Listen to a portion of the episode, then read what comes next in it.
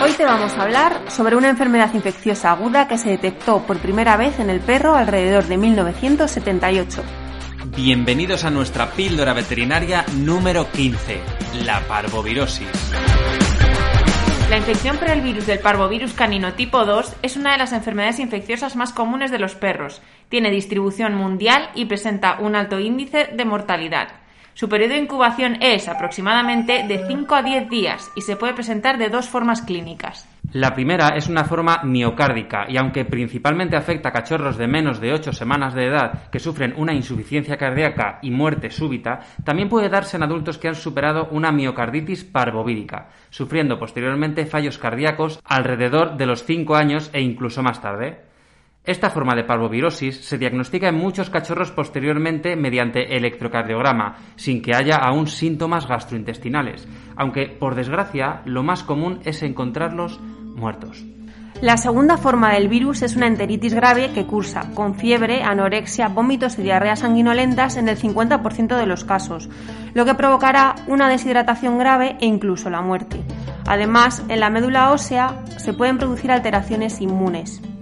En otros casos, el parvovirus puede presentarse sin ningún tipo de manifestación clínica en el perro.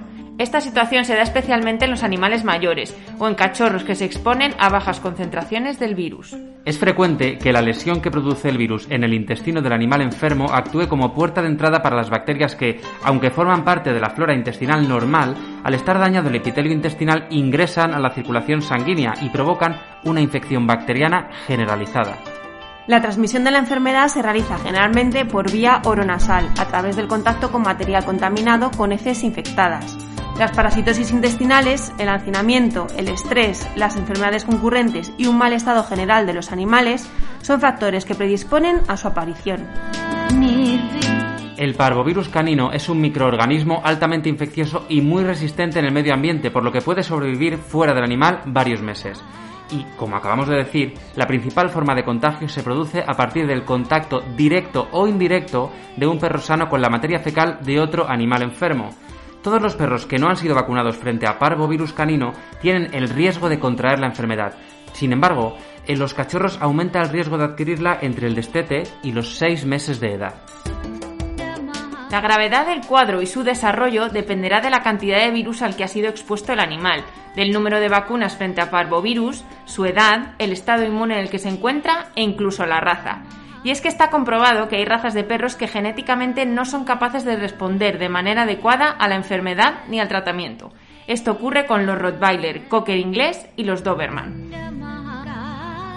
En condiciones normales y con el tratamiento de sostén adecuado, la supervivencia debería estar cerca del 90%. El tratamiento debe iniciarse de inmediato, en cuanto se detectan los primeros síntomas. No hay tratamientos específicos contra el virus, por lo que el tratamiento estará dirigido al sostén del paciente. ¿Cómo lo diagnosticamos? El cuadro de signos clínicos que presentan los perros puede ser muy sugestivo de la infección, pero la confirmación de la enfermedad se realiza mediante pruebas específicas de laboratorio. La realización de analíticas sanguíneas será fundamental para vigilar la evolución de la enfermedad y ver, por ejemplo, un parámetro muy importante en el pronóstico, el número de leucocitos, y comprobar si suben o bajan estos leucocitos o glóbulos blancos en el transcurso de la enfermedad. ¿Y cómo se controla y se previene la parvovirosis?